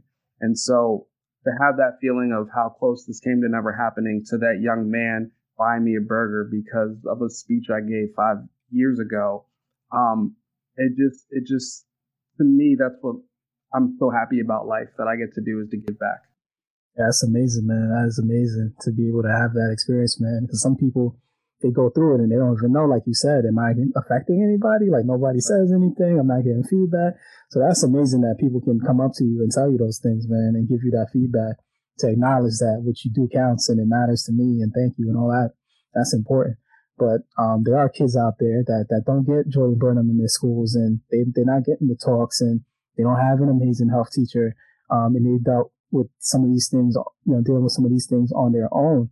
So, um, just with your own experiences and everything that you do, what advice would you give to that kid that is, you know, at the breaking point, man, to where they don't have somebody to talk to, they don't know where to get help, you know, they, they, they're not getting the information that they need and they don't, they think they're alone in, in this whole process. Like what, what advice would you give them?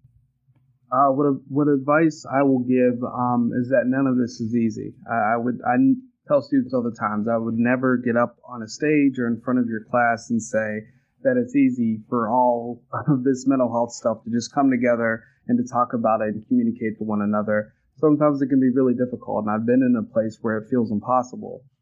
I think the biggest thing is to just share your emotions and what you're feeling with someone because that's the beginning of it. Mm-hmm. So the reason why holding things in and letting them express in a different way outside of speaking on it, sometimes for me, that was sleeping in the classroom. So when I'm doing that and I'm not talking about what I'm going through, someone might look at me and say, oh, he's just lazy. He just, he doesn't want to be in school. or if I'm acting out in class because I feel un- so uncomfortable of feeling sad, of feeling depressed, of feeling angry, and I'm trying to mask that, then someone might say, oh, he's just a class clown. It's not like he cares about school. But whenever you can say, this is how I'm feeling and this is how it's affecting me, that's the first step of moving to a process of getting help, uh, of trying to get help. But also, too, it's good for yourself to be able to get that out there, whether mm-hmm. that is writing it to someone, whether it is talking to someone. Um, I would say that expressing how you're feeling is that first step of investing in your mental health. Absolutely. Well said. Well said. And if I get to the point where, you know, maybe I do need to make that phone call to the National um, Suicide Hotline, if I get to that point, um, and I want to be more comfortable expressing myself to somebody that looks like me, um, another black person, can I make that request? You know, like if you can make that request when you when you speak to somebody, like, can I speak to uh, somebody of color, somebody black? Like, I'm not, you know, I've never heard any of that. I don't know if you would know, like, if you could make a request like that. Oh no, I actually, that's actually a really great point. Uh, that's something I don't know, and I um, I would definitely say um, look into that, research that, because that's a really great point that I never thought of. That's actually sometimes I really like when I don't know a, a question right away, is because it makes me know I have to look things up, but also because you make a really great point. Yeah, yeah, maybe we'll look we'll look that up. Maybe hey, maybe I'll call I'll call him myself and ask him. Call it the the uh, yeah National Suicide Prevention uh, Center, and I'm uh, I'm gonna ask them. I'll update you too, and I'll send you an email and let you know. As, as long as someone's still able to make that call, that, that that's what matters the most. So yeah, no, thank you. I, I appreciate that for sure, man. Um, yeah, and and and uh, like I like I've said before, uh, it would be hard. We would be hard pressed, you know, as black males to to have a whole conversation of mental health and not touch on race, as you know, race is a is an entire component of itself, and it's a huge factor in our mental health as Black people, in my opinion. Um, our development, our growth process, and our pain, our suffering, everything. Um, you know, and I know you did a whole podcast episode on your experience with uh, some of uh, you know the, the, issues that have been happening with uh, you know black people being um, killed by police uh, you mentioned the death of uh, George Floyd, uh, Michael Brown, Trayvon Martin, Tamir Rice, and uh, even Philando Castile was was killed on your birthday. Like, wow, like you know, yeah. speak about that, man, the experience of that. Um, can you can you talk about just your experience? You know, you yourself mentally, emotionally dealing with some of these things, like looking at these clips on the news of um, you know black males um, and even black females uh, being assassinated by police or um, just having a lot of issues, you know, with just race within itself and the dangers of being black just in, in this country in general, in the world. You know, what, what has been your, your experience mentally dealing with some of this stuff? Yeah, I, um, yeah, I think with, with the, the murder of George Floyd, I think a lot of people either a are just waking up to a lot of the systemic issues that that led to you know the police officer Derek Chauvin, you know, murdering George Floyd in the in the way that he did, and everything that led up literally to that specific moment um, that have been in place for years. And so what I talked about and and what I wanted to was how I feel when one of my friends texts me with the "Did you see the video?" Um, or just say, "Please tell me you saw this video. I can't believe this," and it's it's always all right. Well, send me the link. Let, let me go to Twitter. Let me look, and then and and it's video after video, and so it's it's trauma that's mm. going on on your timeline. And one of the things I, I say at the end of that podcast is Emmett Till was murdered back in 1955 um, by two white men, and one of them was the a woman a woman's husband who she said whistled at him. Emmett Till whistled at her while they were in a store uh, and later recanted that um, story. Hmm. But um, so after she said he whistled at me, those two white men went and they they brutally murdered Emmett Till. And so uh, Emmett Till, obviously not going into the the, the details of it, um, it was unrecognizable. And mm-hmm. when it came time for his funeral, his mother, Mamie Till, said, um, I don't want the casket to be closed. I want it to be an open casket. And even then she knew that there were going to be thousands of people that were going to come and pay respects to her son. There's going to be um, the photographer Kelvin. Uh, I think Richardson, but I might be might be uh, mistaken. Photographer who came and took the picture of Emmett Till that a lot of people I know is instilled in my brain to this day. And so she made that decision. And when people saw Emmett Till, his body, people passed out. People collapsed. They cried. They were distraught having to see him. We see that on the timeline all the time. Mm. To, to think that in that moment in time, Mamie Till saying, well, you know, I want America to see what happens today so that people can take this in. And now it's, hey, did you see the video? And, and that's it. And that, that's the trauma that you can see instantly. And when that person mirrors your skin color, when that person, all of a sudden you see that over and over again, there's this, this sadness, there's this numbness, there's all types of feelings of emotions. But the biggest one is just exhaustion. It's, it's exhausting having to explain this. Like it, it's exhausting having to give statistics. It's exhausting having to explain why their statistics that they're giving is skewed in the argument that we're having. Like when I talk about these issues, when I talk about race, I already know what the other person might say who's up against me, who who disagrees with me on something. And I think it is exhausting to constantly have that in your mind of saying, all right, I just want to express how I feel but also sometimes I just need someone to listen. And that, that I think is the biggest thing is for someone to listen because even in 2020, you think about America and the relationship with black people. At what point in this history of, of this country has America said, you know what? We'll sit down. We will listen.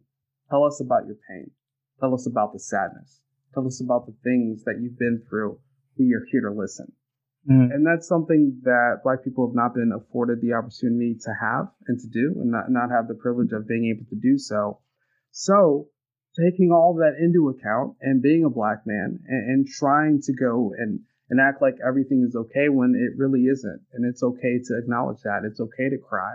It's okay to break down. And to, to talk about these things are a necessity because if we talk about mental health and don't acknowledge race, especially being Black, and talking about race and not acknowledging the, the police brutality that we've experienced over the years, then we're doing a disservice to our own mental health by not discussing this because that's one of the most important things that we can do.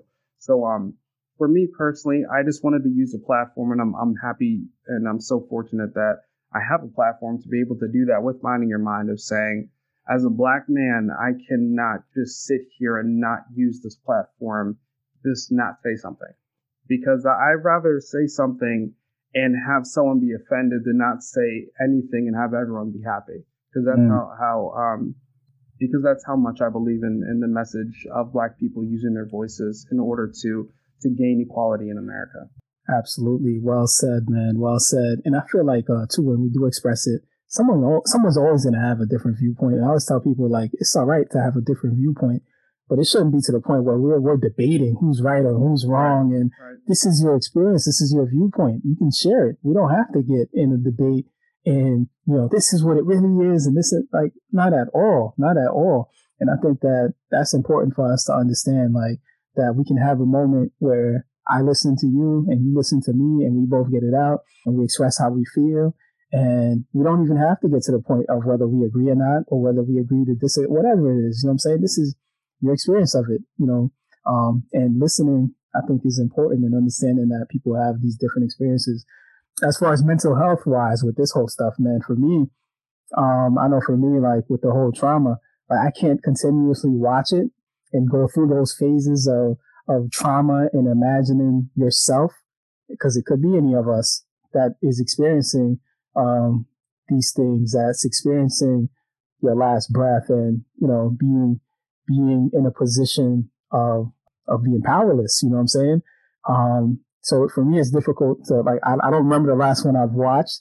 I hear about them and I might read the story and whatnot, but I can't watch it because of the amount of trauma that I, I feel personally watching it. And I think that, you know, some people might be okay with doing that, but if you're watching it and you're experiencing this trauma over and over and over again, like that could really lead to, I think, some deep mental health issues for us, you know, as black people to just watch almost ourselves being killed over and over and over and over again. And just imagining this could be my mother, this could be my brother, this could be my sister, this could be my little, you know, son or whoever, you know what I mean? Like that is tough on the mind, you know what I mean? So for me, I can't physically watch it. Um, but I do look at the stories, I read them, and like I, I don't think it cannot play a role on your mental health to the point where you are thinking about some of these things and your experience in this world and what you represent as a person of color, as a black person, and what it means and everything. So, um, you know, I do appreciate the fact that more people are becoming aware of, you know, the the experiences of black people from not even just this country, but different parts of the world as well.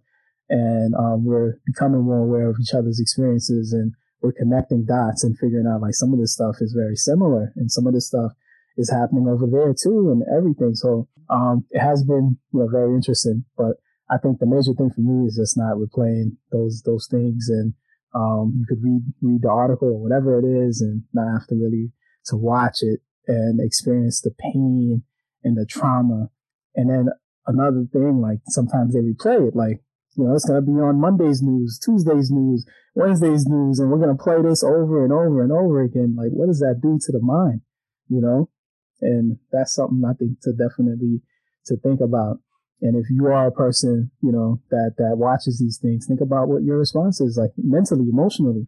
If it's pain and like you're you're living that every single time you watch it, you know, I don't think that that is mentally healthy. But um, that's my opinion on that. But yeah, man, um, I think too, like just you know, getting to the point of not just like let me just watch this and feel bad and feel pain, but like what what can we do at this point? What needs to be done? And I think that's where that's that's where we need to be at um, to to for our own mental health because I think these things do make you feel powerless and that you can't do anything and that you're in a weak position where at any moment at any point it could be your time for for a misunderstanding for a, a wallet for a phone for the wrong move or the wrong step or um, you know having the wrong thing in your hand or whatever it is you know what I mean so I think that's the next thing too. Like when, after I feel this pain and I, I'm crying, I'm expressing it, what can I do? Like, what is my interaction with other black people? You know what I'm saying? How can I, how can I not add to this? You know, how can I not add to these issues? And,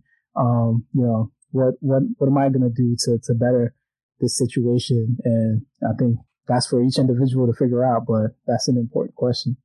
Absolutely. Important to talk about. Absolutely. Absolutely. Um, so when uh, kind of your story, your full ESPN documentary is being told, you know, um, what what are some things you definitely want in there about your life, what you stood for, who you are, what you're about? Like, what do you want that story to tell about Jordan Burnham? Man, um, I think that when when people hear my story, when people hear of me, when um when they get a chance to kind of just maybe look at one of my videos, whatever it may be. I um I always want my message to be that if the students forget, I'm completely fine if the students forget what color tie I wore. I'm completely fine if the students forget, um, you know, what my name was. I'm completely okay with if they don't remember any of the slides except for the one that came up. That's the suicide prevention hotline number and the crisis text line. Um, if they don't remember any of those things, that's fine. If they remember the message, if they remember the hope, if they remember the conversation that they had with a friend that day, if they remember, maybe they don't remember the presentation the next day or maybe the message that next day, but maybe they go through something two or three years later down the road and they remember something that I said about a coping skill, something like that. Um, that's what I want. You know, my I, I always have always acknowledged that I'm a part of something that is bigger than me in mental health advocacy and suicide prevention. And um, a lot of the things that I get to take a part of in my life, I know that a lot of these things are just bigger than me. But I always want to make sure that I propel my message so that as many people in the audience can get that message as possible and to move it forward so that 20, 30 years from now, I get to hear a speaker who heard that presentation or heard a presenter from Minding Your Mind who is now sharing their story because of something that they heard. And that's the uh, that's the beauty of this job, and that's the thing that I love the most. So um, yeah, I, I always just want people to know that I hope more than anything, people just come away with a message and then just go in the the right direction of talking to someone, of getting help, um, or helping another person, because that's what kind of going back to that hospital is that I never know what the person to the left or the right of me in that that hospital is going through. And even though I'm going through some pain, I want them to get help at the same time. And so for me, thinking about mental health advocacy, I always think, I don't know what that student who's falling asleep is going through. I don't know that student who's laughing and, and kind of joking in the middle of a presentation. I don't know what they're going through. But no matter what, I hope that they get the help that they need and I hope to get the message that they need out of my story and that it helps them later down the road. Well said, man. Well said. Um, man, it's it's been it's been a wonderful experience, man, having you here, man. People don't know, but um, in the beginning of our program, man, we are having some technical difficulties. Uh, Jordan's in a hotel, and he went and he got all you know. He he went and spoke to everybody, got his Wi-Fi figured out, and that took like 30 minutes, man. And that's love, man. Because you could have easily been like, you know what, man, we don't even have to do this interview, man. Forget about this. Make it happen. Absolutely, man. So, you know, we definitely appreciate you taking out the time, you figuring out the Wi-Fi and everything, man. And um, I know this this this this is an important interview to me, man, because you know I've known so many students and so many young people that are experiencing so many different things, and we always, especially when we're black, in our mind think that nobody's feeling like this. You know, nobody's going through what I'm going through. Nobody has my pain. Nobody has my suffering. No one's gonna understand. But I think that you've been through all avenues of it all. And if anybody's going to understand, it's going to be you, um, just from everything that you've experienced, man. So I feel like you are that connecting point for a lot of young people to be like, you know, you know, Jordan gets it, man. He's been through what I'm going through. He's thinking what I'm thinking. Um, he, you know, he, he survived this attempt and he's been at the bottom of the bottom to, to where he is now. So I know that that it's possible for me to get through this. And I think that that is important, man. And that, and that work that you're doing, you know, is very important. Thank you. I appreciate that. For sure, man. For sure. Um, if you could just leave us, man, with, uh, you know, a quote that you like to use or that's valuable, that means something to you, that'd be great. Man, a quote. You know what? I can't, I can't think of a quote. So I'm going to, I'm to give homework to whoever's listening. Uh, any student, any parent, whoever's listening. Um, I start my morning off every single day with one song, and it's jazz. So my my my grandfather was a, an incredible uh, jazz pianist, and um, one one of the songs that I loved him playing was um, "Over the Ra- Over the Rainbow" was one of my favorites that I got to listen to him. But um, there's another song that I listen to that I start every morning with, and it's um, Oscar Peterson.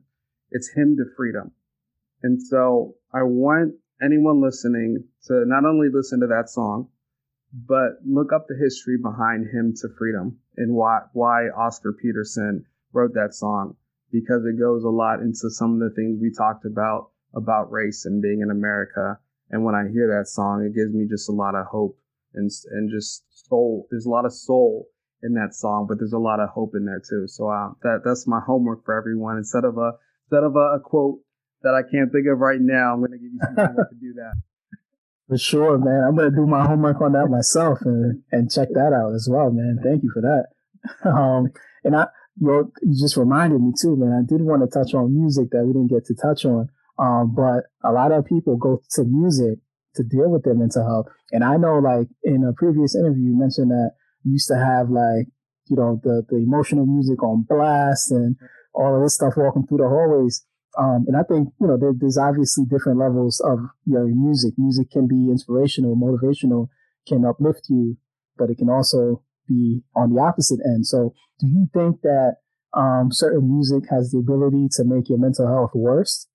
Or um, is it just music? Is it just like listening to the vibes and this and that and just vibing out? Like, do you think that music has that ability to where if this is what you're listening to on a regular basis, and it's not the best, that it can it can you know really lower your mental health, um, or it has obviously the ability to enhance it as well. But what I'm thinking about is some of the um, young people that that listen to people like XXXTentacion and um, you know, like he, he has certain music too that that's uplifting and different things like that. But a lot of young people listen to the emotional components, like the sad, the suicidal components of a lot of music now. Do you think that has an impact on mental health at all, like with that? Yeah, I think music um, brings out a lot of things in us, right? It's music that we listen to get up in the morning, to, to wake us up when we have a long car ride, uh, the music to just relax. I think we all have different playlists. But I think there's also mood that we, we there's music that we use to reflect our mood. And I think sometimes that can, can come into some of the songs we talked about kind of feeling depressed. Some of those songs can talk about suicide. Of those songs can talk about real heartbreak, going through terrible breakups, all those things. Um, and that's music, right? That's art. Sometimes people people might like to listen to um, music that reflects their mood, but mm-hmm. I think it goes back to kind of that balance thing.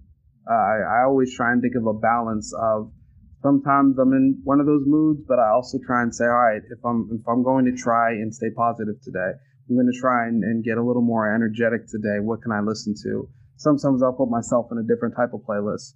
But um, you know, it's funny that you say that too, because um, my my neighbor below me plays his music like really loud, and uh, I'm not I, I don't complain about it because a lot of the music he plays slaps, so I, like I'm fine with it.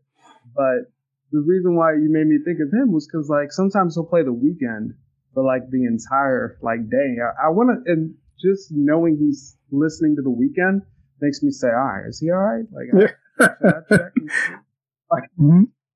just because he's listening to the Weeknd. So I think sometimes we definitely have to check ourselves of like, all right, what am I listening to? All right, that's fine if, if that's what I want to listen to right now. But I think it always is kind of important to find that healthy balance of, of the other things that you might listen to that might be a little more uplifting, that might be to speak about little things that are a little different that aren't as serious. But I think everyone just kind of has their different music preference of what mood they're trying to be in. Um, I, I always just say balance and being mindful of where you're at is important. Well said, man. I definitely agree on that, man. That balance so important with everything, man. Um, man, Jordan, it, has been a pleasure, man. We might have to do a part two at some point, man. we definitely might have to do a part two at some point. So yeah, we appreciate having you on, man. And I know like not even young, not even only young people, but just anybody in general is just going through some tough times right now. Will definitely, you know, get a lot from, you know, your interview and just, you know, what you said. And this is, you know, like not you flipping through textbooks and looking at mental health through that lens, but your own life experience. And I think that's the ultimate form of, you know, education and learning about some of these things to where you can actually understand from that standpoint and not just from, you know, like you said, here's the, the definition of depression. Here's the definition of anxiety. Like, you know, you've lived this. you are telling this from a personal standpoint. And, you know, I appreciate it, man. Um, so yeah, man, uh, if there are, you know, young people that are inspired right now that, that, um, are, you know, curious and want to ask further questions or, you know, you know, or people that work in schools that want to seek you out for, you know, a possible, you know, to come in and speak to, to kids or anything like that, where can they find you? Yeah, uh, you can you can head to mindingyourmind.org. Um, on there, there's not only just can you book me to, to speak or one of the other presenters that we have. Um, there's also resources on there. There's um, teacher toolkit that's on there. We also just started a um, new campaign, Live to Tell, that's on there as well. So minding your mind, we have a lot of new things that are going on. But yes, please go to mindingyourmind.org. And um, yeah, I just appreciate it. Thank you so much, man. Thank you so much. And guys, uh, hopefully, you know, you got something from this. Uh, I got a lot from it just in everything we spoke about. Um, and I hope this was helpful if you're going through anything right now, or, you know, if you're, you're in that phase of, uh, you know, just not, not getting the world right now, because it, it, it is very uh, difficult to understand, especially right now. Um, and I know for anybody just going through it, and, um, just from Jordan's story, man, there, there is a purpose to this thing. You might not be able to find it right away. You know, Jordan didn't find it right away. Um, and he had to go through these, you know, periods of trials and tribulations in order to understand his purpose. And I think we all have that period where we go through our trials and our tribulations and figure out what am I here for? But I think every single person is here for a reason and here for something. And I think that, you know, even if you're experiencing deep depression, so, uh, you know, su- suicidal ideation or whatever it is, that you have a purpose. So just be patient with yourself and give yourself time to figure things out. And like Jordan was saying, it's okay not to be okay. That's important. But um, how are you going to help yourself? What are you going to do? Are you going to do the journals? Are you going to listen to positive music? You know, are you going to do something, watch something that makes you laugh? You know, are you going to talk to a friend, talk to a buddy, talk to uh, an adult? You know, um, or some people get animals and different type of things. So, you know, it's okay not to be okay, but now what? What's the next plan? What are you going to do to help alleviate that? I think that's important, right? Um, and just remembering that you have a purpose. You have a purpose and you're here for a reason. And then to also remember, um, your mind is the most powerful tool in the universe. Therefore, if you can think it, you can do it. If you believe in it, you can be it. And if you fight for it, you can have it. The world is yours. This has been your host, Mr. G, and I will see you next time on Mastermind.